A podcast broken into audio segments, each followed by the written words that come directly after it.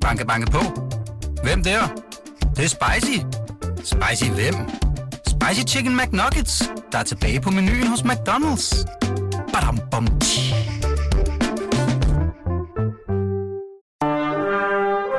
Du lytter til Radio 24 /7. Velkommen til Hitlers Æseløer med Jarl Kortua.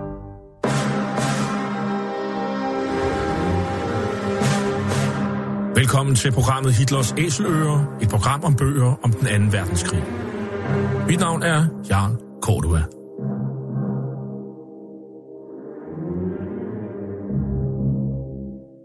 Den anden verdenskrig blev indledt den 1. september 1939 med det nazistiske Tysklands overfald på Polen. Der var tale om en racistisk erobringskrig, der kostede mellem 55 og 70 millioner mennesker livet, og hvor nazisterne systematisk myrdede jøder, romager, slaviske befolkningsgrupper, politiske modstandere og alle andre, der ikke lige passede ind i deres forestillinger om et ensartet folkefællesskab. Nazisterne de blev årene efter krigen dømt ved krigsforbryderdomstolen i Nürnberg, og flere af deres organisationer, såsom nazistpartiet NSDAP, SS og Gestapo, de blev stemplet som ulovlige forbryderorganisationer. I denne serie, som vi har valgt at kalde for Hitlers Æseløer, præsenterer vi nogle af de mange bøger, som i disse år udkommer om den 2. verdenskrig. To mænd mistænkes for at have stjålet store mængder af materialer om øh, 2. verdenskrig fra Rigsarkivet i et tyveri, der formentlig er uden sidestykke i Danmarks historien. Tyveriet, der angiveligt er foregået systematisk igennem flere år, omfatter blandt andet bunker af dokumenter om danske nazister, der kæmpede i tysk krigstjeneste under 2. verdenskrig. Der er primært tale om politirapporter, retsakter, desertørsager, personlige ejendele og notater og andet uerstatteligt materiale fra en af de mest skældsættende perioder i landets historie. Ifølge Berlingskes oplysninger har de mistænkte relationer til både nynazistiske miljøer og rockerkredse.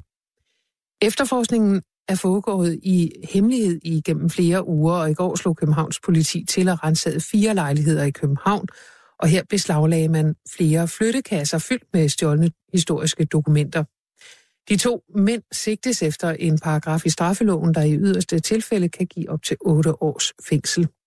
Det vi hører her, det er et klip fra Radio 24-7's nyhedsendelse om morgenen den 25. oktober 2012, hvor landet jo altså kunne vågne op til den her spektakulære nyhed om øh, tyveri af dokumenter fra Rigsarkivet. Og det er altså øh, tyveri af dokumenter, der dokumenterer sagerne mod de frivillige danskere, der meldte sig til Frikorps Danmark og i øvrigt deltog i Nazi-Tysklands krig på Østfronten. Og netop den sag var dagens gæst involveret i, da han jo faktisk selv overvejede tyveriet ved højlysdag og medvirkede til, at 20. kunne anholdes. Hvordan det kunne ske, at 20 kunne få adgang til dokumenterne, og hvordan man siden fik sikret, at dokumenter kunne komme tilbage til arkivet, eller måske snarere ikke fik sikret, at alt kom tilbage, ja, det skal den næste times tid handle om. Det er derfor en lidt speciel udgave af Hitlers Æsler, vi tager hul på nu, øh, der dog som vanligt tager udgangspunkt i begivenheder under 2. verdenskrig, men med en historie, der mest udspiller sig mere i nutiden end under 2. verdenskrig. Jeg skal i hvert fald byde velkommen til dig, Martin Kvist Magnussen. Du er politimand på Sydsjælland, men i denne sammenhæng forfatter til bogen De forsvundne nazidokumenter, den ufortalte historie om tyveriet fra Rigsarkivet. Og den er udkommet på forlaget Grønningen 1. Velkommen til programmet. Tak for det. Allerførst, øh, hvorfor har du skrevet den her bog? Jamen, øh, det, er, det har været en proces på seks år, og til at starte med var det måske heller ikke meningen, det her skulle blive til en bog. Men efterhånden, som jeg begyndte at dykke ned i det her materiale, fik flere kilder på plads, så fandt jeg ud af, at måske der var materiale til en bog her. Og de sidste to år, der har jeg så arbejdet på den her bog her. Og det vigtigste for mig egentlig at beskrive i bogen, det er det, som jeg mener var en mere rigtig historie, end det vi fik at vide tilbage i 13, hvor der faldt dom i den sag her.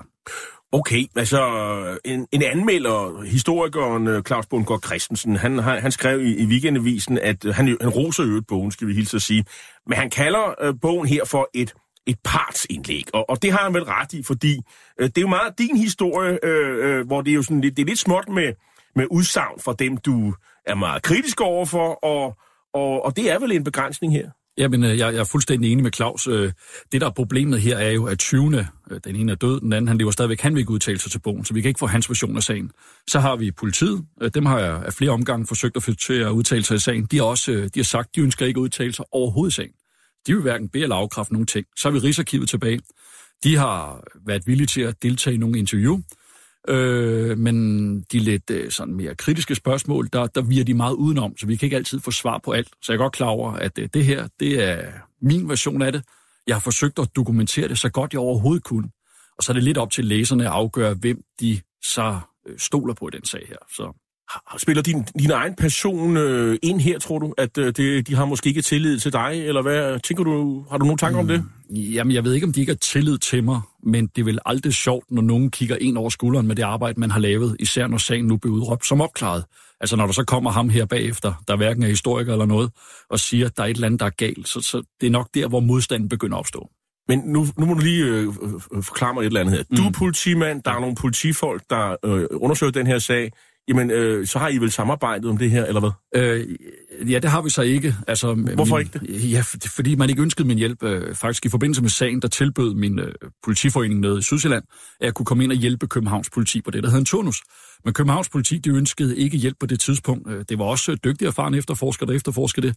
Og de mente jo ikke, at en uh, ung betjent på dengang 30 år, der sad på voksentranen, egentlig kunne bidrage efterforskningsmæssigt med noget. Vi starter med den måde, du ligesom kom ind i sagen på, fordi hvad, hvad lavede du egentlig i sin tid på Rigsarkivet? Jamen, jeg har selv et uh, familiemedlem, der har været i Waffen SS meget langt ude. Og ham sidder jeg og graver dokumenter frem med vedrørende øh, hans gerninger på Østfronten, og også hvad han lavede ballade herhjemme. Han faldt over i Narva i 44. Det er den forbindelse, jeg kommer ind på arkivet, og det er også den forbindelse, jeg begynder at sidde og tale med samlere i miljøet. Så det er sådan helt indgangsvinklen til det her. Hvad er samler i miljøet? Hvad betyder det? Jamen, det er folk, der samler på ting fra 2. verdenskrig. Øh, især folk, der samler på ting fra Waffen-SS. Altså de her effekter her, de er ekstremt høj kurs. Hvad er det? Dolke eller Ja, hvis det- hvis det bare kun- jernkors og sådan noget? Hvis det bare kun var det, men det er dokumenter, det er urkunder, diplomer, det er også medaljer. Jeg har været hos en, der har en byste af Adolf Hitler. Øh, Schalburgs kasket har jeg siddet med på hovedet. Altså, det er alt mellem himmel og jord her, de her samlere har. Søren Kamps Ridderkors. Jeg kan næsten blive ved. De har alt. Men hvad, hvad så du der øh, på, Rigsarkivet, som der ligesom skærpe din interesse og nysgerrighed? Jamen, jeg havde fået et tip gennem længere tid om, at der forsvandt nogle ting inden for arkivet af. Men i samlermiljøerne, der er altid en eller anden form for misundelse, så jeg tænkte egentlig bare, at det var, det var bare nogen, der var misundelige. Lige pludselig bliver der smidt nogle dokumenter op på internettet, der gør, at det skærper min opmærksomhed, og jeg er sikker på, at vi har med tyveri at gøre. Den dag, jeg skal ind og anmelde det til Rigsarkivet, der møder jeg ind noget før. Jeg vil gennemgå nogle straffesager for Dammerhus, jeg har fået adgang til. Og da jeg ankommer til Rigsarkivet, der kan jeg se de her to øh, høje, skaldede mænd vil faktisk være i gang med at stjæle for Rigsarkivet. Og øh, var det dem, du, man havde udpeget som øh, 20. Lige præcis. Jeg havde aldrig mødt den før, men jeg kendte den godt af navn. Og da jeg kom på arkivet, der kunne jeg også øh, hurtigt spotte dem inde på arkivet. Så over en, en halv times tid, jamen der, øh, i stedet for at læse mit eget materiale, der observerer faktisk mod 20. og ser dem stjæle af tre omgange. Så du er faktisk kronvidne i sagen her. Jamen det, det må jo åbenbart være. Og hvad sker der så? Jamen, øh, jeg bliver kaldt til møde øh, op hos øh, Rigsarkivets øverste ledelse. Og jeg forklarer mig omkring de ting, vi lige har set, og vi øh, lægger også en taktik for, hvordan vi løser det her problem her. Fordi det, der er vigtigt, det er, at man ikke bare slår til på baggrund af den her ene ting, jeg har set, men man faktisk laver noget efterforskning. Fordi at de har jo igennem en lang overrække, altså 4-5 år stjålet inden for arkivet af, så det hjælper ikke bare at klasse til dem den ene dag. Så aftalen er, at de anmelder det til Københavns politi, og så trækker de sig lidt tilbage og bare observerer mod 20. Hvor lang tid går der så, før at politiet slår til? Jamen, øh, der går lidt, øh, lidt, lidt kuk i sagen. Jeg har faktisk en masse mail derhjemme. Øh, efterforskeren, ja, til at starte med får den ingen efterforsker. Det er den første 14 dage om at få. Da den så får det, så får han dårlig ryg, så han har ikke tid til at kigge på sagen. Øh, så hele indledningen til sagen, den, den, går, den går lidt i ged faktisk til at starte med. Øh, lige pludselig så bliver Berlingske opmærksom på den her sag her. Kontakter Københavns politi, og så, øh, så ved Københavns politi godt, at nu er der andre, der ved det her. Og så slår man sig til mod 20. Jeg, jeg skal lige forstå det her. Du, du siger, at øh, her er nogen, der er ved at stjæle dokumenter, vigtige for Danmarks historien. Jeg er helt sikker på, at lytterne er helt enige med mig. Mm. De, de dedikerede lytter til Hitlers æsler, så de ved, at det her det er, det er spændende stof, det er vores fælles historie. Og så fortæller du mig, at på Københavns politi, der går der meget lang tid, før man ligesom kommer op i gear og tager den her sag alvorligt. Er, er det det, der er, øh, Jamen, det, er det sådan, jeg skal forstå sagen? Det, det er jo det, der skete jo, og det kan man jo ikke lave om på. Og der er ingen tvivl om, havde Berlingske ikke bragt historien her, så var der gået månedsvis, inden der var nogen, der havde slået til den sag her. Altså, hvem var ansvarlig på det her tidspunkt i Københavns politi for det her? Åh, oh, jeg, jeg, altså, jeg, jeg ved jo ikke, altså, der er jo en efterforskningsleder, der er på sådan en sag, og det er jo ham, der hele tiden skærer sagen til. Jeg taler også i telefon med ham, og der får jeg at vide, at man har jo også lommetyverier og så videre, så man har mange ting, man skal give sig til. Og det, der er problemet. Det så det er et ressourcespørgsmål, det er Jamen, det, der... jamen, det er det, og så er det også en svær sag. Altså tyveri for arkiver, det lyder, det, som politimand, der er det nemmere at gå til polititing, i stedet for at gå til tyveri for arkiver. Jeg er med på, at det ikke er mor, det her, men er det, er, det, er det forkert at sige, at de havde svært ved at tage sagen alvorligt? Ja, det, det, det tror jeg, det tror jeg øh, klart, man kan sige. Og jeg har faktisk nogle, nogle mail fra Rigsarkivet, hvor jeg også kommunikerer med dem, og de er selv frustrerede. Altså Rigsarkivaren, han siger også bare, jeg er meget frustreret over det her. Så det er først og Berlingske og, og journalist øh, Kasper Kilskov Sørensen, som ja. jo også er, har skriver om de her ting, det er først, når han ligesom begynder at, og som sige, øh, at ringe til politiet og sige, hvad sker der i den her sag, at de, de begynder at, at, at tage sig sammen. Det er korrekt. Altså, for min egen regning her, så synes jeg, det er jo en skandaløs øh, og, og, opførsel fra, fra politiets side, men, men, det, men det, er så, det er så noget andet. Øhm, nu, nu er det jo sådan, at det, der sker jo faktisk noget. De anholder de her øh, mennesker. Eller hvad finder man? Jamen, øh, hos den ene tyv, der finder man faktisk ingenting. Man er hjemme og renser hos ham, man har svært ved at finde ud af, hvad lejlighed han bor i. Og hvad hedder han i øvrigt? Det er Henrik Gjerdan. Okay. Han er tatovør. Øh, man finder ingenting hos ham, men i Kim Winters lejlighed, den anden person, de er et makkerskab inde på Rigsarkivet, der finder man den ene flytkasse efter den anden fyldt med dokumenter fra Rigsarkivet. Man finder guldrammer i hans lejlighed med dokumenter fra Rigsarkivet. Der er altså alle steder, nu har jeg set nogle billeder fra hans lejlighed, den er bare fyldt med dokumenter fra Rigsarkivet, så det er sådan en mini-Rigsarkiv, han har lavet på Nørrebro. Og det, altså, han har sådan bare lavet sin egen samling, og kan, kan du fortælle lidt om, øh, hvad, hvordan, hvordan arbejder de her mennesker? Øh? Jamen, øh, for det første, så skal de jo have tilladelse til at se de her ting her. De er jo klausuleret, så man skal, der skal gå 75 år, inden du er officielt museum. Så de har lavet en ansøgning om at få lov til at se 1.500 arkivkasser inde på Rigsarkivet. Da de så får adgang til de sager her, så øh, det er også beskrevet sådan rimelig meget i politirapporterne, det er, at de øh, tager for en sag fra A til B, og så gennemgår de den, finder ud af, hvad der har særlig høj værdi i sagen. Når de finder ud af det, så river de det ud, eller bruger et skalpelblad til at skære tingene ud, fjerner solbøger, billeder, dagbøger, retsdokumenter. Det ligger de i en udhulet blok, går ind i deres skab, lægger det ned i en taske og forlader Rigsarkivet. Så det er måden, det er foregået på. Hvad er en solbog? En solbog, det er en soldaterbog, identitetspapir, kan man sige. Hele soldatens... Øh, Sådan en soldaterbog, som også der har aftjent værnepligt, også havde i sin tid. Ja, det kan man faktisk godt kalde det for. Øh, jeg ved ikke, hvor meget du var på lazarettet, men for eksempel lazaretbesøg med, øh, tildelinger af ordner var med, øh, hvad størrelse hjelm, hvad våben han havde fået udleveret. Det er sådan en hele, hele soldatens liv, der står i den bog her. Og det med billede og, og det ene og andet. Det er med det hele, ja. Og sådan en øh, solbog, hvad, hvad skal de med den? Jamen, øh, den har særlig høj værdi hos samlere. En solbog bliver i hvert fald handlet for 20.000 og op efter. Og de har stjålet nogle, altså nogle forholdsvis kendte danskere solbøger, så de er nok dyrere end det her. Men det er i høj kurs hos samlere. Før tyveriet på Rigsarkivet, der kendte man måske kun til maks 10 solbøger ude i samlerverdenen. Men lige pludselig så blev der bare oversvømmet det her marked med solbøger her. Øhm, Hvem var 20? Vi har lige været inde på det. Der er, vi, vi kunne... Hvad, hvad er deres baggrund og sådan? Ja, hvis vi tager øh, Henrik Gjerdan først. Han er tidligere grønjakke inden for Stusgårdsgade. Øh, øh, Det var han i 80'erne. Øh, så begyndte han at færdes lidt i HA-miljøet. Han har aldrig været fuldgyldig medlem, men han har været en ven af klubben. Hvis man gør hans karriere færdig i 80'erne, så sprang han blandt andet en politibus i luften øh, inde på Stusgårdsgade. Han var med til at afspore et S-tog, og så var han øvrigt dømt for drabsforsøg også. Okay, det er jo sådan en meget øh, kan man sige, farverig herre øh, med, med et st- stort generalieblad. Ja. Så har vi øh, Kim Dorf øh, Winter, og vi skal måske lige høre ham. Han optræder nemlig her i en SS-uniform i sådan en slags rollespilssituation. Det kommer her. Kig på mig, når de snakker til mig. Jeg bor på Nyvej. De virker noget nervøs. Jeg er ikke spor nervøs. De virker noget nervøs, Ja, men jeg er ikke spor nervøs. Det er de ikke. Nej, Må jeg se, hvad de har? Og deres ærne er her i byen. Ja, altså, det er Kim Dorf Winter, som ikke lever mere, øh, skal vi jo lige hilse at sige. Øh, og han optræder her i, i SS-uniformer og skal ligesom øh, prøve at fremstå lidt myndig og sådan noget. Det er sådan en slags rollespilsituation. Mm. Øh, hvem er han? Jamen, øh, for det første var det faktisk Henrik Gjerland, man hørte i den her samtale her, men øh, han optræder sammen med Kim Winter i det her klip her, øh, så jeg kan godt forstå, at man kan, man kan misforstå det. Men det der er i det, Kim Winter, han er, han er lidt mere sådan øh, øh, underdog. Han er, han, han er ikke sådan særlig kriminel, hvis man kan sige det på den måde her. Men, men det, han øh, går meget op i, det er at klæde sig ud som jægerkorpssoldat eller frømandskorpssoldat. Så tager han billeder af det, og så bilder han vennerne ind, han er medlem af jægerkorpset eller medlem af frømandskorpset. Og så sent som i forrige uge så et opslag på Facebook, hvor en af hans venner skrev, at grunden til, at Rigsarkivssagen her ikke var opklaret, det var, fordi jægerkorpset ønskede at dække over et eller andet. Så der er stadigvæk folk, der tror, at han har været medlem af jægerkorpset.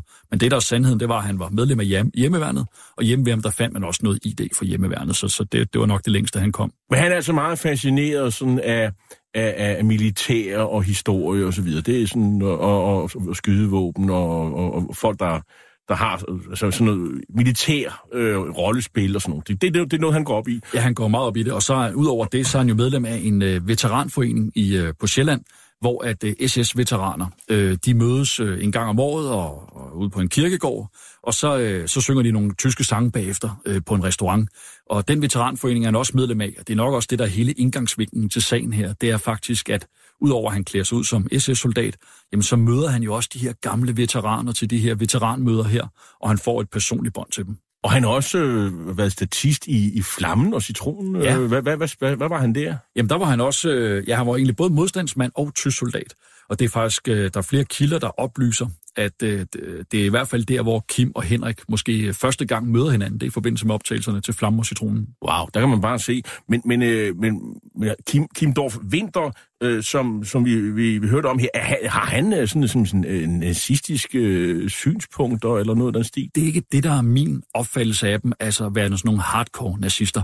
Øh, det er jo klart, når man interesserer sig for det her, øh, så kan man jo en gang med godt blive draget lidt med i det her, og begynde at synge nogle tyske sange og klæde sig ud, men og ligefrem kalde ham nazist, det tror jeg vil være at strække den lidt for langt.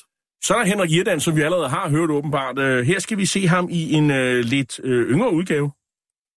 Ku Klux Klan, det er noget, der stammer fra staterne. Gamle dage.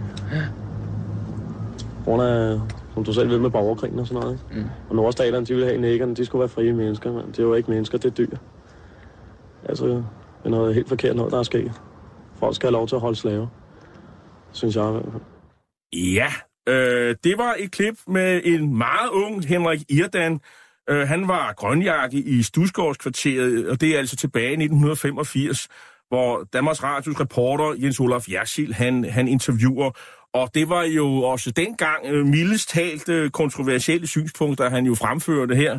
Og han jo fremstår jo sammen med sine øh, kammerater som øh, fuldstændig åbenlyse racister. Og grønjakkerne, det var jo så nogle, øh, nogle unge mennesker, øh, da de drak en masse bajer, og så hang de ud derude på Østerbro, Stusgårdskvarteret, og, øh, og de øh, flagede med, med, med sydstatsflag og gjorde i øvrigt en dyd ud af at være, at være racister og, og lavede en masse kriminalitet. Jamen, det, det er rigtigt, og der er også øh, folk i vidneafhøringer, øh, der beskriver Henrik Gerdan som værende hysterisk øh, nazist. Altså, at han, han, han, han gik op i det med ild og sjæl, det her. Altså, han var, han var meget engageret også øh, frem i, i tiden. Har han efterfølgende, som sige, øh, hvad skal man sige, øh, været, været aktiv på sådan en racistisk, nazistisk scene? Altså, jeg har set nogle billeder for ham til noget, noget møde ude i uh, Greve, der er, vi, der er vi i 90'erne. Og det er jo heller ikke nogen hemmelighed, at uh, personerne fra Stusgårdsgade blev jo vævet ud til klubhuset, nazisternes klubhus i Greve, netop fordi man jo havde de samme idéer om det. Øh, men jeg har ikke stødt ind i ham sådan i uh, nyere tid i, i nogen sammenhæng. Godt. Hvor, hvor meget stjal, øh, kan, kan, man, kan man sige, hvor, hvor meget stjal de her to mennesker egentlig over den her øh, årrække? Kan man gøre det op? Ja, det kan man egentlig godt. Altså, for det første så meldte man jo ud, at de havde stjålet to hyldemeter. Det var det, man fandt. Så de har i hvert fald som minimum stjålet to hyldemeter. I forbindelse med den her sag her, så øh, har mange journalister, og også mig selv egentlig, gjort Rigsarkivet opmærksom på, at de må jo have større mangler, end det de først havde meldt ud. Og det gjorde faktisk, at man i 2015 iværksatte en stikprøvekontrol ind på Rigsarkivet. Og den lå klar i øh, december 2018. Og den er fuldstændig klar. Altså, der mangler stadigvæk flere tusind dokumenter inde på Rigsarkivet. Altså, den ene strafsag efter den anden, den er flået op, den er revet for hinanden, og der mangler dokumenter. Hvis man skal sætte et tal på, så er et godt bud, at der mangler et sted mellem 8 og 10.000 dokumenter inde på Rigsarkivet, hvis man skal gøre det op. Og hvordan har du gjort det op? Jamen, det er Rigsarkivet, der har gjort det op. Øh, De har simpelthen øh, haft nogle studentermedhjælpere til at lave et Excel-ark, hvor man har gennemgået alle sagerne fra A til B. Jeg har selvfølgelig også været inde på Rigsarkivet øh, til min bog og lave en kontrol. Øh, og hvis man tager sådan en, en ting som for eksempel indmeldelsesblanketterne til Frikorps Danmark, de ligger i politiets efterretningstjenestes arkiv, øh, der kendte jeg en, øh, en, øh, en ven, der havde haft adgang til arkivet, inden 20. havde adgang til det, og han havde talt alle blanketterne op, taget billeder af det. Øh, jeg ved, at 20. har haft adgang til de her kasser 11 gange. Og da jeg tæller kasserne op øh, efter sagen, der mangler øh, over 250 indmeldelsesblanketter til Frikorps Danmark. Øh, så 20 procent af arkivet, bare med er faktisk væk. Så det er sådan en, en nem lille ting. Der er jo al, alle de her sådan, mennesker, der har været med i Frikorps Danmark. Øh, der er jo selvfølgelig øh, nogen, der er mere fremtrædende end andre, og du bruger faktisk øh, noget tid på i din bog at, at fortælle nogle af de her historier. Og der er faktisk en, jeg er faldt over, som, som jeg ikke rigtig kendte, nemlig uh, Egon Christoffersens sag. Og Egon Christoffersen, jamen han var faktisk en af de tre danskere, der fik uh, det, der hedder ridderkors, altså jernkorsets ridderkors, mm. øh, altså det, som tyskerne kalder for en ridderkreuztrækker. Og, øh, og, øh, og, og Søren Kam har jo også fået den øh, ja, udmærkelse, vil nazisterne jo sige. Og, øh, og der er også en tredje person, som jeg ikke lige kan navnet på. Men i hvert fald Egon Christoffersen, øh, eller Stoffer Jernslip, som øh, hans egne øh, kaldte ham. Og der blev også fundet øh, vigtige dokumenter om hans sag i en af 20'ernes lejlighed. Kan du for øvrigt fortælle, hvorfor at øh, Egon Christoffersen han fik øh, ridderkorset? Jamen, det kan jeg godt. Øh, først så er det værd at bemærke, at 20. især gik efter folk med kultstatus. Mm. Når man har fået øh, ridderkorset, så har man generelt kult i det her miljø her. Så de har stjålet simpelthen hele hans sagen på Rigsarkivet. Øh, det er også en ekstremt spændende sag. Egon Christoffersen, han åbner faktisk op mere end en normal frivillig, og forklarer simpelthen, hvad han har lavet på Østfronten, og hvordan han ledes. Og måden, han erhverver sit øh, ridderkors på, det er, at han kommer til Narva. Øh, tyskerne er blevet slået tilbage op fra Leningrad og ned til Narva. Og i Narva, der har man sådan nogle øh, fremskudte poster ude i landskabet. En dag så forsøger russerne at indtage øh, stillingerne, og øh, Egon Christoffersen, han får samlet mandskab sammen til at lave et kæmpe modangreb mod de her fremskudte poster, og han får faktisk erobret det tilbage. Og for den her død her, der øh, får han tildelt øh, som den første dansker ridderkorset for at have iværksat et modangreb og slået russerne tilbage i Narva i 44. Men hvis man så I, I vil, vil være forsker og ind og sige, jeg kunne egentlig godt tænke mig at skrive en, en biografi om Egon Christoffersen, hvad, hvad, hvad, hvad vil jeg så finde? Jamen, nu vil du finde hele sagen igen. Men hvis du gik ind i 2011 og vil skrive en biografi om Egon Kristoffersen, så vil du konstatere, at du ikke kunne gøre det, fordi der var ingen dokumenter tilbage i sagen. Så heldigvis på grund af tyveriet har man jo fundet alle de her dokumenter. Og det, der er det sjove med Egon Kristoffersens sag, det er faktisk, at han selv forklarer, at han efter at få ridderkorset bliver udvalgt til at faktisk skal være livvagt for Adolf Hitler. Det er sådan en helt ny viden, noget der aldrig har været fremme før. Han beskriver også meget, hvordan han bliver skånet mod frem, øh, fronttjeneste. Han er jo simpelthen blevet et propagandamæssigt øh, øh menneske, som man så simpelthen ikke sætter ud i forreste linje, og han bliver slået ihjel. Så derfor der får han øh, ansvaret for at skal bringe mad ud, og det forklarer han åbenlyst om til politiet, at han simpelthen bliver holdt tilbage. Og han ender jo sin dage i øh, Berlin, øh, hvor han øh, smider sine medaljer i kloakken og tager til Danmark. Og, og lever længe? Ja, ja, Egon Christoffersen, han, øh, han lever længe. Han er også med i Veteranforeningen, den vi lige har talt om inde i København, er aktiv i veteranmiljøet, og han mener, han dør i øh, midten af 80'erne. Så de finder jo så øh, de her øh, stjålne do- dokumenter, men der er jo nogen, der er, er, er, der er for, forsvundet. Øhm, hele den her sag, når du kigger på politiets øh, opklaringsarbejde, efterforskning, hvad synes du, øh, de gjorde forkert? Jamen, der er ingen tvivl om, at, at, at politiet har, har jo undersøgt sagen sådan rimeligvis. Øh, det, det kan godt være svært for mig at sidde og kritisere mit eget system. Øh, det håber jeg også, folk har forståelse overfor. Men der er nogle helt klare punkter, der er nogle helt klare efterforskningsmæssige skridt, man ikke foretager sig. Hvis man skal komme med et meget godt eksempel, så øh, finder man hos Henrik Girden et udsmuglet sæd, vedrørende en øh, tidligere SS-officer, der beder om, at øh, 20. stjæler ting inden for Rigsarkivet. Og øh, man undersøger aldrig det her spor her. Man tager aldrig kontakt til SS-officeren, der bor nede i Sønderborg. Han er jo kommet med en bog, der hedder Troskab. Så det undersøger man aldrig. Så man, alle de der sidespor, man hele tiden finder, dem undersøger man ikke. Et andet eksempel er, at man på et tidspunkt finder ud af, at en person her på Sjælland har købt ting af 20. I stedet for at tage ned og besøge ham, rense hans hjem, så ringer man til ham siger, du må godt lige aflevere de her ting tilbage igen. Det er bare øh, også beskriver i bogen, det er, at øh, manden sender et dokument retur, beholder selv 20 dokumenter, låser dem ind i et pengeskab og gemmer dem.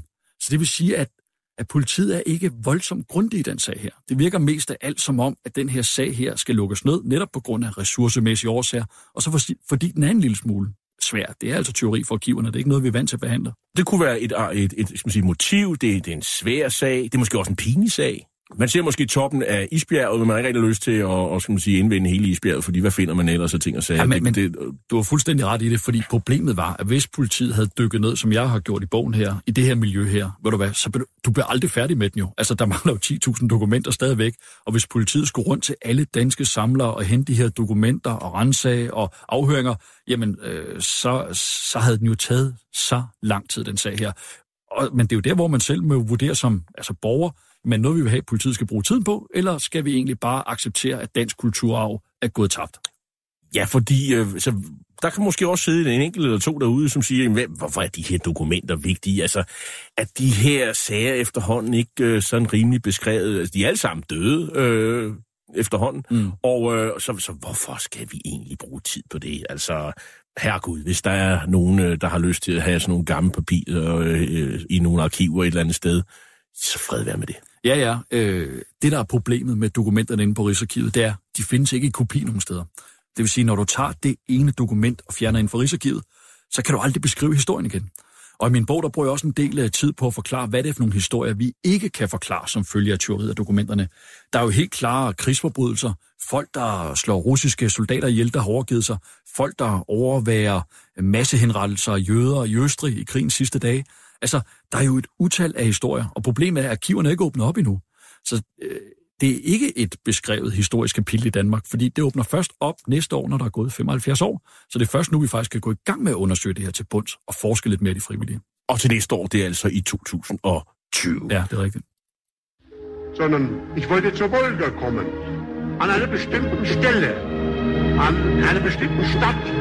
Zufälligerweise trägt sie den Namen von Stalin selber, aber denken Sie nur nicht, dass ich deswegen Du lytter til Hitlers Æseløer på Radio 24 Et program om bøger om 2. verdenskrig med Jarl Korva. Und wissen Sie, wir sind bescheiden. Wir haben ihn nämlich. Es sind nur ein paar ganz kleine Plätzchen noch da. Nur sagen die anderen, warum kämpfen Sie da nicht? Weil ich kein zweites Verdun machen will, sondern weil ich das lieber mit ganz kleinen Stoßtrupps mache. Die Zeit spielt dabei keine Rolle. Es kommt kein Schiff mehr die Wolga hoch. Das ist das Entscheidende. Og i dag der taler jeg med Martin Kvist Magnussen, der er politimand og forfatter til bogen De forsvundne nazidokumenter, den ufortalte historie om tyveriet fra Rigsarkivet, en bog, der er udkommet på forlaget Grønningen 1. Lad os prøve at tale lidt om, øh, om 20'ernes motiver. Øhm, Altså, er det så simpelt som penge? Er det det, der driver dem? Øh, det er blandt andet noget af det, der driver dem. Øh, så der er ingen tvivl om, at et vigtigt motiv, det er det økonomiske udbytte. De har måske tjent omkring 3-4 millioner på det her tyveri her. 3-4 millioner? Jamen, det, det, er, det, det koster tingene jo. Hvis man tager indmeldelsesblanketterne til Frikorps Danmark, så bliver de solgt for 1.500 kroner stykket. Øh, I den periode, de har jo stjålet 250. Det, det løber der opad. Øh, så er der flere vidner, der beskriver, at man har set omkring 60 solgbøger hos den. Hvis de bliver solgt for 20.000 stykket, jamen så har vi for en million bare der. Der er vi ikke engang gået i gang med dokumenterne ind på arkivet endnu, som der også er forsvundet straffesager for Horserød og så videre der. Så man kan sige, det, det, det er et kæmpe udbytte, de har haft af det her. Men det er der ingen tvivl om. Men noget, jeg faktisk også finder ud af i forbindelse med min bog, og i forbindelse med at dykke ned med det, det er, at det også har et personligt motiv. Altså, de her øh, veteraner i SS-miljøet den dag i dag, altså øh, dem vi taler om med foreningen i København, øh, jeg tror simpelthen, de beder om, at nogle af deres sager forsvinder inden for arkivet af. Så derfor der prøver man også at sløre deres historie. Kan du dokumentere den påstand? Ja, det kan jeg jo egentlig ved, at man kan dokumentere, at SS-officeren har jo bedt om, at hans, øh, for eksempel hans brors sag forsvinder inden for Rigsarkivet. Det er et meget godt eksempel. Noget andet er Kai Bukhardt, jo, som jeg bruger en del tid på at beskrive i bogen. Hans øh, sag er jo også forsvundet, og ikke fundet inden for Rigsarkivet af. Og øh, det er jo ham, der faktisk giver 20. tilladelse til at måtte begynde at komme ind på Rigsarkivet. Så han er i virkeligheden deres øh, alibi? Ja, lige præcis. Og hvem er Kai Bukhardt sådan kort? Jamen, Kai Bukhardt, han er en øh, østfrontfrivillig. Øh, det er lidt uklart, hvornår han melder sig. Der er lidt forskellige oplysninger på det. Men han er, han er med hele vejen i Østfronten. Efter krigen, der bliver han meget aktiv i veteranmiljøet. Han er aktiv i Erik Hostes bøger. Han er med i øh, DVD-optagelser, interviews. Han udtaler sig til pressen. Han er ligesom talerørende for de frivillige. Og, og det er faktisk øh, Kai Bukharts øh, billeder, man, man, man ser på, på forsiden Ja. af, af, af bogen, hvor han jo har, man har taget nogle fine billeder af ham op i Horserød, da han, har, da han er blevet straffet deroppe, eller i hvert fald siddet til fangetaget deroppe. Men du nævner også øh, det her med, at man kan tage sagerne ud, og du nævner faktisk også i, i bogen et eksempel tidligere, en Ejner Våben, som skulle have været ansat i, øh, i et af arkiverne. Jamen, det, det er rigtigt. I forbindelse med bogen finder jeg jo faktisk ud af, at nogle af de her øh, SS-folk faktisk selv har været ansat på Rigsarkivet. Blandt andet Ejner Våben. Ejner Våben, han var jo sådan øh, forholdsvis øh, aktiv i, øh, man kan sige, hele det her øh, miljø her. Han, øh, Og nazist. Ja, nazist var med til at, at være aktiv i Thule-selskabet og så videre. Så ham har man faktisk haft rendende inde på øh, arkivet i øh, tilbage i 70'erne. Og der er ikke nogen, der ligesom har sagt, "Nå, kan vi have sådan en mand rende rundt derinde? Og der, Og allerede dengang, så gav det lidt øh, polemik, men øh, jeg har talt med Rigsarkivet om det, og de siger, at han aldrig øh, nogensinde havde adgang til kasserne. Så man vidste godt, at man skulle måske være lidt opmærksom på ham, men hans egen sag er væk. Hans egen sag er væk. Ja, så, så det kan jo være, at han måske har fået nogen til at hjælpe sig. Så har vi jo øh, med, øh, med hensyn til 20'erne her, så de, de, de tjener nogle, de, du siger 3-4 millioner kroner. Øh, hvad, altså, vi har været inde på, hvad det er, de sælger. Øh, hvem er det, der køber, og, og, og hvordan foregår handlen? Altså, jeg kan forstå, at det er sådan hen over internettet. Man har, QXL har været ind over øh, den internetportal, mm. hvor man handler møbler og vaser og andre ting og sådan noget. Der handler man også sådan nogle ting som det her. Ja, altså de har solgt dokumenter øh, via QXL. Øh, ikke voldsomt mange, omkring 40-50 handler. Men det, der altid er, øh, altså det, der går igen i det her, det er, at jeg har talt med mange, der har købt via QXL. Og de oplyser, når man havde købt en aktion af Kim, et dokument fra Rigsarkivet, så fik man bagefter en masse mail tilsendt. Du kan købe de her ting, inden de kommer på QXL. Så QXL var egentlig bare en indgangsvinkel til at sælge endnu flere Så ting. man, man øh, sparede provisionen. Ja, lige præcis jo. Det, jo- man er jo købmand jo. Ja, ja. Men noget, noget helt andet er også, at de her, der er en masse militærmesser, våbenmesser, både i Rødovre i vandet. Og, og militar, ja, det er altså noget... Øh, Det er alt krigsting. Altså, det kan jo være sabler for øh, 1864 og Medaljer og sådan noget, og alt ja. mellem himmel og jord.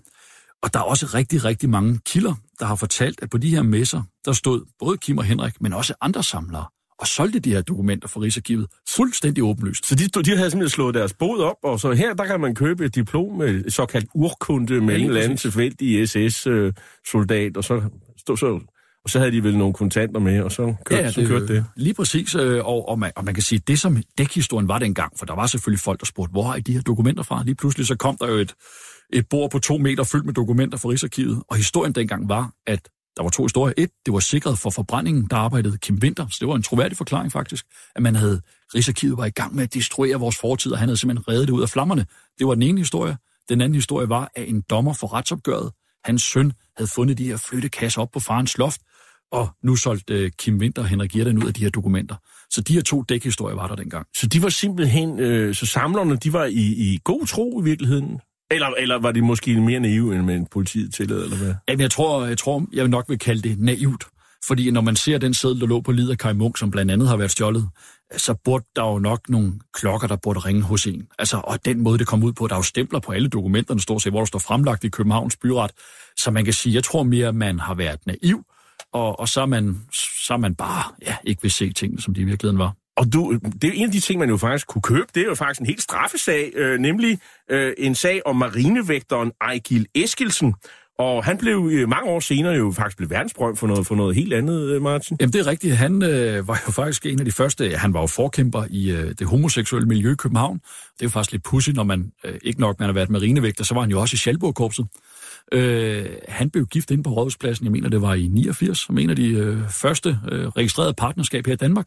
Så han fik jo en helt anden rolle. Og der hed han jo så, der har han så taget navneforandring til Ejgil Akskil, hvis nogen kan, kan, kan huske ja, det. Ja, lige præcis. Og det der faktisk, altså, øh, det der skete, det var, da han var i øh, Schalburg-korpset, der fik han en, øh, en straf, fordi at han havde begået det, man dengang kaldte plyndring. Han havde vel stjålet et par ting og sager. Han blev faktisk idømt en øh, fængselsstraf, og det gjorde han inde på Dagmarhus. Og hele den straffesag, det er sådan ordentligt vredet et stykke papir med billeder af ham og det hele. Den stjal 20. og solgt til en person over på Fyn. Jeg vil jo mene, at det er sådan noget, der er... Det, det er lidt Danmarks historie. Det skal ikke sådan ligge og cirkulere alle mulige steder og så videre. Det, Nej, og heldigvis, altså nu har jeg talt med ham samleren, der købte det her dengang her. Og han er heldigvis et ordentligt og hederligt menneske. Så da han bliver opmærksom på det her, ellers var han aldrig blevet opdaget, at han havde købt det her, så ringer han faktisk til Rigsarkivet og siger, jeg har købt de her effekter, jeg vil godt aflevere dem tilbage. Så heldigvis så ligger den her sag på Rigsarkivet i dag. Irdan og Vinter, det er jo sådan et, øh, et, et meget øh, favorit, øh, skal man sige, favorit personligheder, og der findes også et billede, hvor de kører rundt ind på Amalienborg i sådan en, et sådan en slags tysk motorcykel med, med, med, med, med bælter på.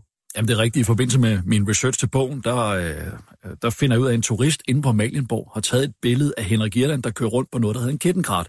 En kettenkrat, det er en motorcykel med øh, bælter, øh, som øh, tyskerne brugte under krigen. Øh, den han kører rundt på, den er for 44, og skulle du ud og købe den sådan i ren handel, så vil den koste et sted mellem 450.000 og en halv million. Så det kan være, at nogle af de penge fra, hvad hedder det, øh, salg af papir, det er gået til sådan en kettenkrat. Om det er der ingen tvivl om jo, fordi ellers, hvordan skulle et almindeligt menneske øh, ellers have råd til sådan en motorcykel? Hvordan vil du beskrive de her samlere? Er det folk, der har, skal man sige, øh, nazistiske sympatier, eller er det nogen, er det der, der simpelthen bare er voldsomt optaget af historie? Og nogle af dem, det er måske dem, der sidder og lytter med her i dag. Øh, vi er jo mange, der er interesseret i, i, i, øh, i historie, og jeg er også en af dem, der synes, det er voldsomt interessant at gå rundt og kigge på ting og sager fra, i, på museer i Montreux ja. og sådan noget. Og det er også rart at sidde og pille ved, og jeg har også selv nogle, nogle gamle ting et eller andet sted. Mm. Øh, sådan, sådan, øh, sådan er der jo mange, der har det. Jamen, jeg tror, at 99 procent af alle samlere, de er bare ligesom os to. Vi kan godt lide det her, gå på museer, have en original ting af en eller anden slags og så videre der. Og så er der selvfølgelig 1 procent, øh, der er jo uden tvivl øh, er lidt øh, nynazister og synes, det er rart at have. Men jeg tror, 99 procent af alle samler, det er bare almindelige mennesker, der øh, mest mænd, der har den her øh, fascination af 2. verdenskrig og synes, det er sjovt at have nogle originale ting. Så lad os prøve på at gå hen til, øh, øh, til fat i den sag, som du også har, har nævnt allerede, nemlig at der øh, 1944-45 øh, skete nogle, nogle krigsforbrydelser øh, flere omgange i, i Græs, hvor der var en, en, det var en SS-kaserne, hvor mange af de her øh, danske nazister, eller SS-folk, øh, de har været omkring. Og, øh, og der var en kommandant, der hed Willy Schweitzer, og han, øh, ja, han henrettede blandt andet nogle amerikanske... Øh, øh, flyver, tror jeg det var, og, og, og, og også frivillige, som ikke helt markede ret. Og, øh, og det, det var faktisk ret mange mennesker, der blev slået ihjel, sådan summarisk øh, nærmest. Øh, øh, de blev bare stillet op mod en mur, og så blev de skudt. Og der er danskere, der har siddet og set det her, og, øh, og nogle af dem øh, har jo, det kan man jo se i deres papirer, de har været der på det her tidspunkt. Men og man har også afhørt de her folk, blandt andet øh, en SS-mand, der hedder Traugott Martin Dam, fantastisk navn i øvrigt, øh, og, og, og, så det har jo interesse for, for, for Danmarks historie. Har man medvirket, har danske SS-folk medvirket til de her krigsforbrydelser? Har de været vidne til det? Øh, og det kan vi faktisk ikke rigtig finde ud af længere, eller hvad? Jo, det kan vi jo godt finde ud af, fordi det er jo ikke alle sager, der heldigvis er stjålet. Nogle ting har man fundet. Og hvis vi lige tager eksempel i den her sag her, så kan vi jo netop dokumentere den her krigsforbrydelse, der foregik på det, jeg kalder dansk, øh, danskerkasernen i Gras. Men der er jo masser af eksempler. Der, er mange, der har været mange vidner, hvis man skal forklare det her jødedrab her. Så er det i krigens sidste dage, april 45, der bliver Gras ramt af amerikanske bomber. Øh, flyene smider ned over byen. Og øh, ham her, kommandanten på den her danske kaserne, og der var kun danskere, nordmænd og hollændere på den kaserne her, så danskerne var ikke spredt i hele riget, de var på den her kaserne, alle dem, der ikke var ved fronten. Øh, de bliver samlet på appelpladsen, man får skudt nogle fly ned, Kommandanten han øh, marcherer rundt. Alle står øh, i gelederne på appelpladsen, og så øh, tager kommandanten og skyder de amerikanske flyver, 15 stykker, ned ved nakkeskud. Da han er færdig med det, så smider han med de bombekrater, der er kommet på kasernen, som følger de her bombninger. Og så bagefter, så hiver man 200 jøder frem, og så i løbet af resten af dagen, der skyder man dem. Så man kan sige, der der, der er masser af danskere, der har været vidne til det her. Og noget, jeg blandt andet dokumenterer i bogen, det er, at der er pudset rigtig, rigtig mange sager vedrørende folk, der har været i græs, der er stjålet inde på Rigsarkivet. Og det er der, hvor problemet opstår. Det er, at så er lige pludselig vidnerne væk. SS-soldaten Helmut Leif øh, Rasmussen han blev anmeldt af nazijægeren Efraim Surov fra Simon Wiesenthal Centeret. Og det var på baggrund af en anklage, at han som fangevogter havde begået mord på jøder i Bobrusk i Hvide Rusland. Og her skulle efterforskere fra øh, Søjk, øh, de skulle gennemgå øh, sagen, men størstedelen af, af sagen var, var forsvundet. Man må simpelthen opgive retsforfølgelse, øh, og, og Søjk, det er jo, det er vel det, vi kalder for bagmandspolitiet. Sådan i, i, øh, og, og, så her har vi i hvert fald et konkret tilfælde på, at øh, på grund af de stjålne dokumenter, så kunne man ikke øh, gennemføre øh, øh, en, en, øh, en, en, en undersøgelse af den her sag. Jamen, det er rigtigt. I forbindelse med, at øh, Simon Wiesenthal-instituttet anmelder det her, så er Søjk faktisk noget at afhøre mig med to efterforskere. For de ved godt, at jeg graver lidt i den sag her. Øh, de oplyser til mig, de her to efterforskere, at da man øh, får adgang til Helmut Leif Rasmussens straffesag, der ligger inde på Rigsarkivet, så åbner de den op, så kan de se, at alle dokumenter er flået ud af sagen. Der er kun nogle ganske få bilag tilbage bærest i sagen, som er mere sådan noget proces omkring, hvornår han skulle i retten, og hvornår han skulle have morgenmad og så videre der. Alle hans afhøringsforklaringer, og vi taler en kæmpe sag her, altså vi taler flere hundrede dokumenter, de er revet ud med magt af det her bilag her, og det gør, at man jo inden for Søjk ikke kan se, hvad Helmut Leif Rasmussen selv forklarede på det tidspunkt. Så det, det, det har været et problem for efterforskningen. Det er der ingen tvivl om. Mm, da, da gruppen kom op på bakketoppen, så de cirka en kilometer forude en sovjetrussisk kavaleri. Afdelingen var opstillet til angreb. De signaliserede tilbage til os med lyskugler, at fjenden var i anden mars. Der blev straks råbt alarm, og vi greb vores kanoner og løb til vores gruppevogne og kørte frem mod højen. Vi gik hurtige stillinger til højre og venstre på højen. Vi havde fint skudfelt her. Vi lå nemlig højere end russerne, og vi kunne se, at de angreb i bølgerne, i bølger, og vi øh, og tilbage så vi de russiske panjevogne med deres proviant og munition. Det var flot at se disse russiske kosakker svinge deres sabler over hovedet og galoppere på fuld kraft, fuld fart frem mod os. De var som sædvanlige store flertal. Ja, her er det en øh, uh, Frikorps Danmarks soldat, der i en optagelse øh, fra Østfronten fortæller om sine oplevelser i, i Rusland under 2. verdenskrig, og formentlig en optagelse, der blev brugt til propagandaformål hjemme i, i Danmark og udsendt i statsradiofonien, som Danmarks Radio hed dengang. Det var ikke mange SS-frivillige, der havde lyst til at fortælle om deres oplevelser øh, efter krigen. I, I hvert fald ikke til sådan lige til at begynde med. Og, og en undtagelse, det var netop ham, vi har talt om, og som er på forsiden af din bog. Han hedder Kai Bukhardt, og hans person og, og især hans biografi, den bruger du en hel del til øh, tid på at, at beskrive, og ikke mindst øh, gå kritisk efter i, i sømne. Han var en af dem, der, der var relativt tidligt ude og fortælle om sine oplevelser, og han fortsatte med det til sin død i i øvrigt en høj alder. Spørgsmålet er jo, om Kai Bukhardt var en, øh, en tapper øh, frikorpssoldat, øh, dekoreret, eller som flere kendskærninger peger på, øh, snarere en platugle, med et meget stort talent for at digte og fortælle røverhistorier om sin tid i, i, i Waffen-SS. Og hvorfra øh, stammer de her to hovedpersoner, vi har talt om, øh, Irdan og, og Winters øh, forbindelse til, til Bukhar? Det er nemlig ham, der er alibiet for, at tyven de kom ind i de her arkiver. Øh, og han er vel også medviden om, hvad der foregår, i hvert fald op til hans død. Jamen, det er der ingen tvivl om. Øh, jeg tror, de møder ham i den der veteranforening, og de bliver rigtig, rigtig gode venner med Kai. Øh, som et eksempel, så er Kai Bukhardt er begravet ved siden af Henrik Girdans far, øh, så derfor der kan man jo se den der tætte forbindelse, de har haft der. Men de møder hinanden der, og de vil godt lave en bog, siger de selv, om Kai Bukhardt, så de får hans tilladelse, skriftlige tilladelse til at måtte se hans sag inde på Rigsarkivet. Det er faktisk den første ansøgning, Rigsarkivet kan dokumentere, man modtager for de her 22. I øh, Kai Bukers straffesag på det tidspunkt, der er en masse danskere, en der hedder Olof Stag og andre personer, der jo er, skulle være vidne til Kai Bukarts øh, heldegærning i øh, Berlins øh, krigens sidste dage. Og, og der begynder de at søge om agtindsigt i de her sager, får adgang til det, og gradvist så får de adgang til hele arkivet. Så han er hele indgangsvinklen til det her. Der er også flere samlere, der oplyser, at Kai Bukart står til en salgsmesse i Rødovre, og trækplaster. Det vil sige, at man kan møde en SS-soldat, købe en solbog og en indmeldelsesblanket, og så står han og lokker folk til butikken. Så Kai Bugart, han, øh, han har nok hygget sig gevaldigt, og han fik jo også slettet hans historie. Og det er også, øh, hvis nogen af lytterne har tidligere været på internettet, så lå der faktisk en film, der var optaget nede hos nazisterne i Greve, hvor, hvor, øh, hvor Bukhardt, øh, den er fra en gang i nålerne, hvor han øh, sådan ligesom fortæller øh, om, om, sin, øh, om, sin, øh, om sin tid i Waffen-SS, og, og han har en meget tydelig lesben, så man ikke er i tvivl om, øh, hvem, hvem, hvem, hvem, hvem det er. Og, og han er, som sagt, han hænger ud med nazister, så han er ikke ligefrem nogen kostfornægter med hensyn til, hvem han sådan hænger ud med. Nej, det, er han ikke, men jeg tror egentlig bare, at Kai var sammen med dem, der ønskede at høre hans historie. Fordi mm. at jeg, var, jeg er slet ikke i tvivl om, at, at Kai var på ingen måde, hverken dengang eller nu, politisk aktiv. Nu har jeg hørt det der show nede for Greve af, og der var mange, der står og sviner jøder og alt muligt til. Og Kai Bugart, han gider slet ikke gå op i det der politik. Det gør han også klart. Han, han gider ikke politik. Han vil bare fortælle en historie, og dem nede i Greve, de ønsker at høre på den. Og du mener, han er en pladu? Nå jamen, det er, der, det, det er der flere, der mener jo. Og allerede i 70'erne, jeg talte faktisk med en, hvis far var Waffen soldat Han var officer, og han, øh, da, han, da hans søn gik i gang med at forske i miljøet, der advarede hans far ham mod Kai Bukart. Han var ikke til at stole på, man skulle holde fingrene langt væk fra Kai Bukart. Så mange havde jo godt luret, at den var helt gal med Kai.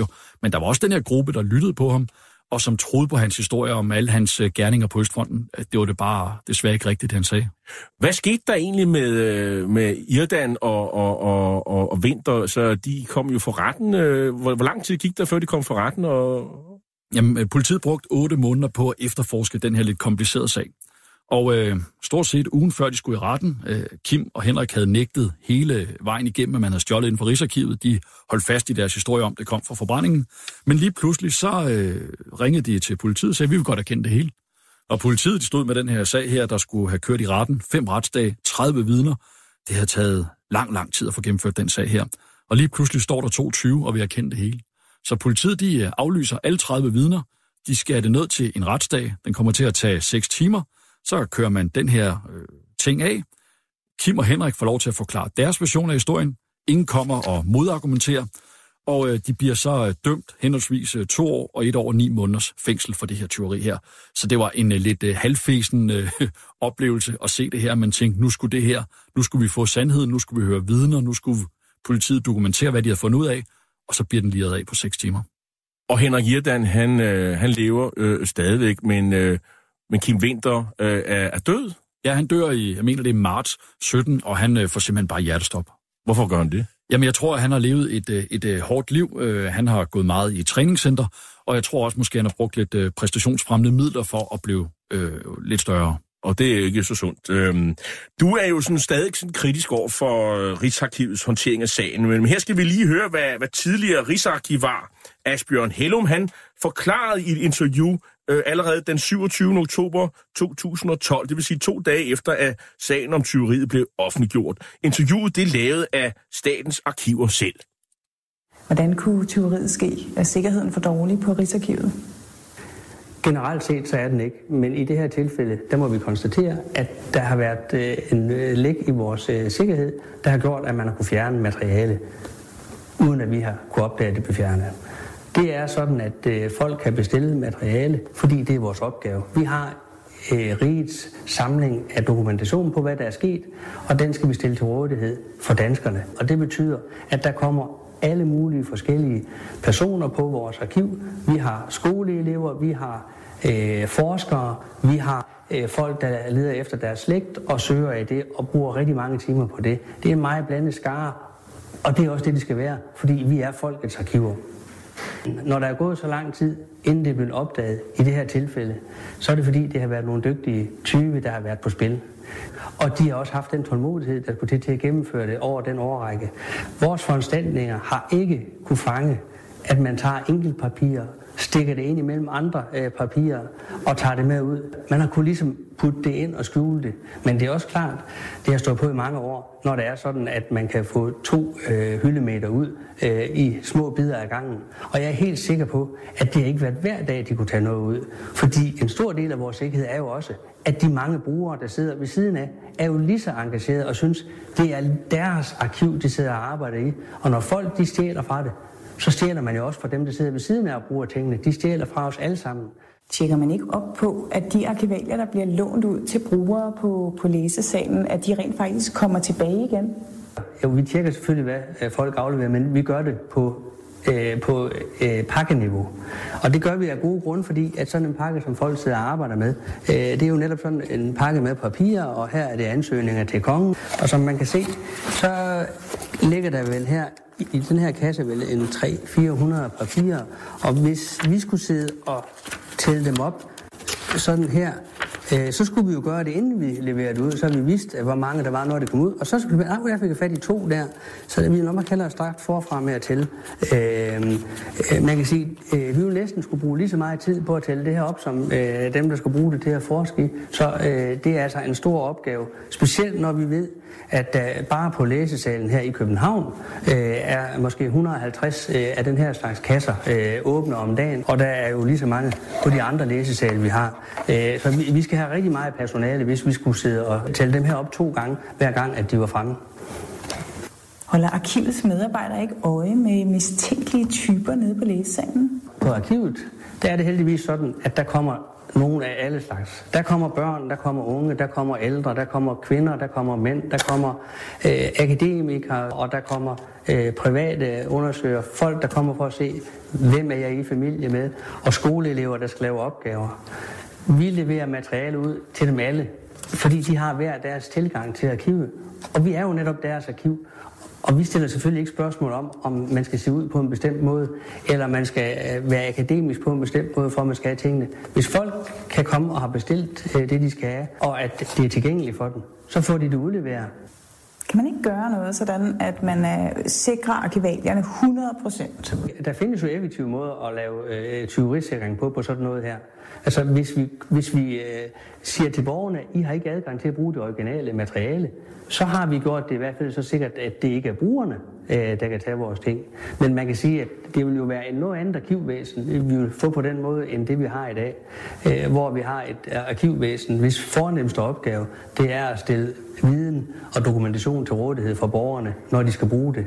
Vores udfordring, det er øh, hele tiden at være på højde med øh, de udfordringer, vi har af de ganske få professionelle type, sådan at vi fortsat kan have et øh, arkiv, der er åbent for folket.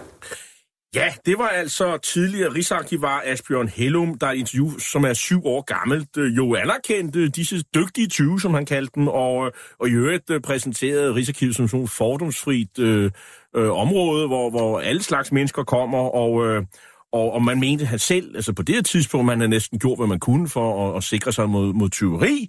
Øhm, er du enig i, øh, Martin Kvist Magnussen, at man dengang havde gjort, hvad man kunne? Nej, men jeg, jeg vil sige, jeg er heller ikke særlig fordømmende over for, at det kunne ske. Fordi jeg er også tilhænger af, at man har et åbent arkiv, hvor alle kan komme ind og se tingene. Så jeg, jeg bruger ikke meget energi på at kritisere Rigsarkivet, at man lukkede mænd. Det, jeg måske bruger mest energi på, det er sådan set, hvordan man så bagefter hjælp tyvene. Så man kan sige, det, at man gav dem lov til at komme ind, det har jeg jo selv haft glæde af at få lov til at se ting, at man åbner arkivet op. Og det skal det også være. Det skal være et åbent arkiv. Vi skal have tillid til hinanden.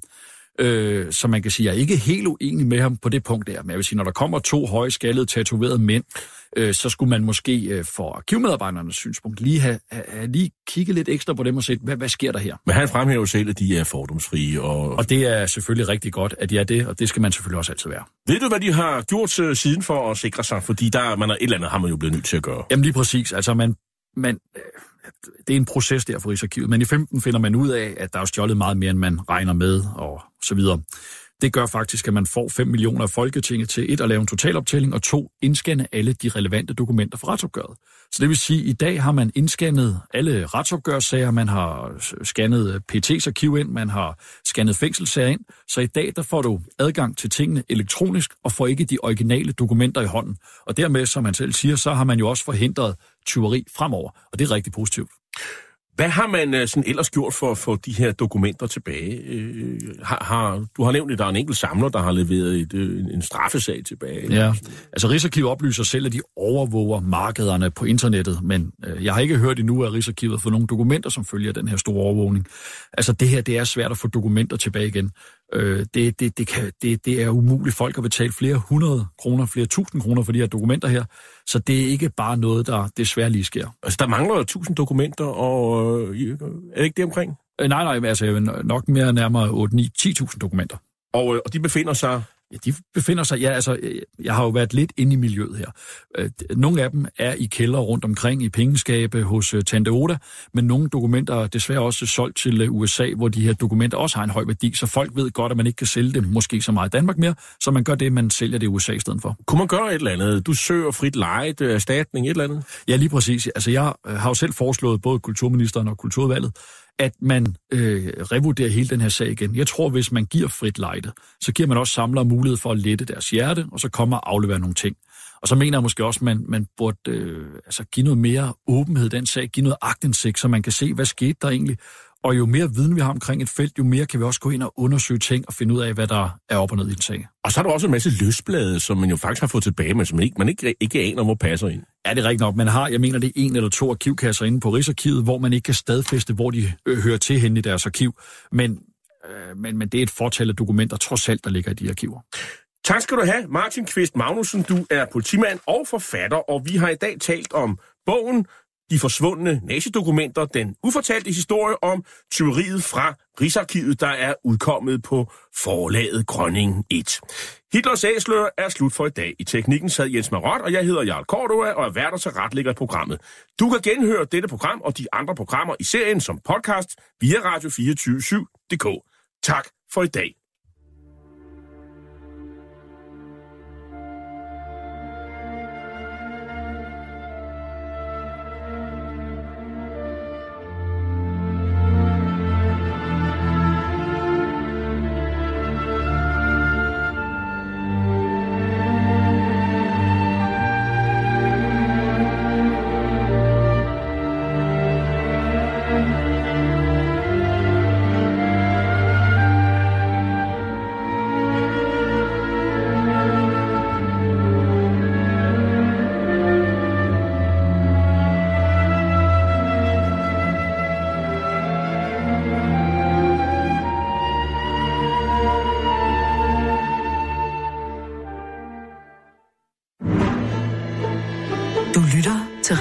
24 /7.